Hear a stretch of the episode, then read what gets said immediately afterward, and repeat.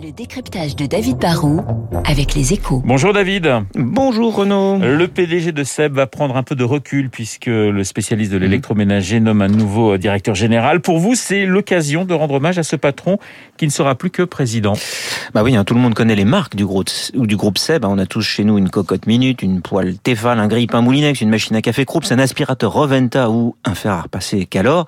Mais rares sont ceux qui connaissent Thierry de La Tour d'Artaise. Et pourtant, en un peu plus de 20 ans au de ce groupe né il y a quand même 165 ans en Bourgogne, et ben ce patron marié à une des héritières des fondateurs a fait beaucoup pour Seb, beaucoup pour notre industrie et même, j'ose le dire, beaucoup pour la France, monsieur. Pourquoi peut-on parler, David, de vraie réussite pour Seb ? Seb, c'est un ovni, c'est une erreur, une anomalie. Normalement, le champion du petit électroménager, ça devrait être un acteur chinois ou à la rigueur un industriel allemand. Et en fait, Seb, qui est le numéro 2 mondial, est un vrai poids lourd. Ils arrivent même à vendre des autocuiseurs, des fameux rice cookers aux Chinois. Seb, c'est le contre-exemple parfait. En France, normalement, on a d'un côté des PME qui réussissent à peu près, puis des multinationales qui cartonnent à l'échelle mondiale, mais on n'a pas des ETI qui arrivent à grandir. Et puis, on n'est pas très bon dans l'industrie, on est un peu nul dans le Made in France. Et Seb, c'est l'inverse. Ils sont passés de 2 à 8 milliards d'euros de chiffre d'affaires en 20 ans. Ils dégagent une marge de 10% et ils ont encore 11 de leurs 41 usines mondiales qui sont chez nous en France. Alors, David, comment expliquer ce succès ? La recette de Seb comporte en fait plusieurs ingrédients. Déjà, ils ont un actionnariat familial, ça leur donne une stabilité et puis le temps de prendre des risques. En particulier, ils ont multiplié les opérations de croissance externe. Il y a 20 ans, on s'en souvient, ils rachetaient Moulinex, alors que le groupe était carrément en faillite.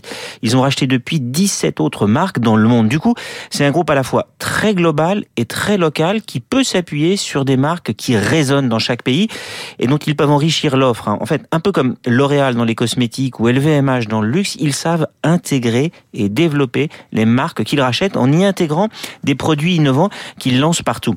Ils arrivent à faire grandir leurs marques en renouvelant aussi l'offre pour stimuler la demande. Ils n'attendent pas simplement que les machines soient cassées. Ensuite, comme ils sont dans un secteur très compétitif et très sensible au prix, ils ont automatisé mieux que d'autres leur fabrication. C'est un bon industriel. Et puis, dernier point, ils sont très proches du consommateur final. En fait, ils sentent bien les évolutions de la demande. Par exemple, ils avaient été parmi les premiers à sentir venir le succès de Nespresso et ils ont accompagné Nestlé dans cette aventure dès le début, mais ils sentent aussi les tendances qui sont en train de monter, comme le fait maison, le recyclage ou la réparabilité.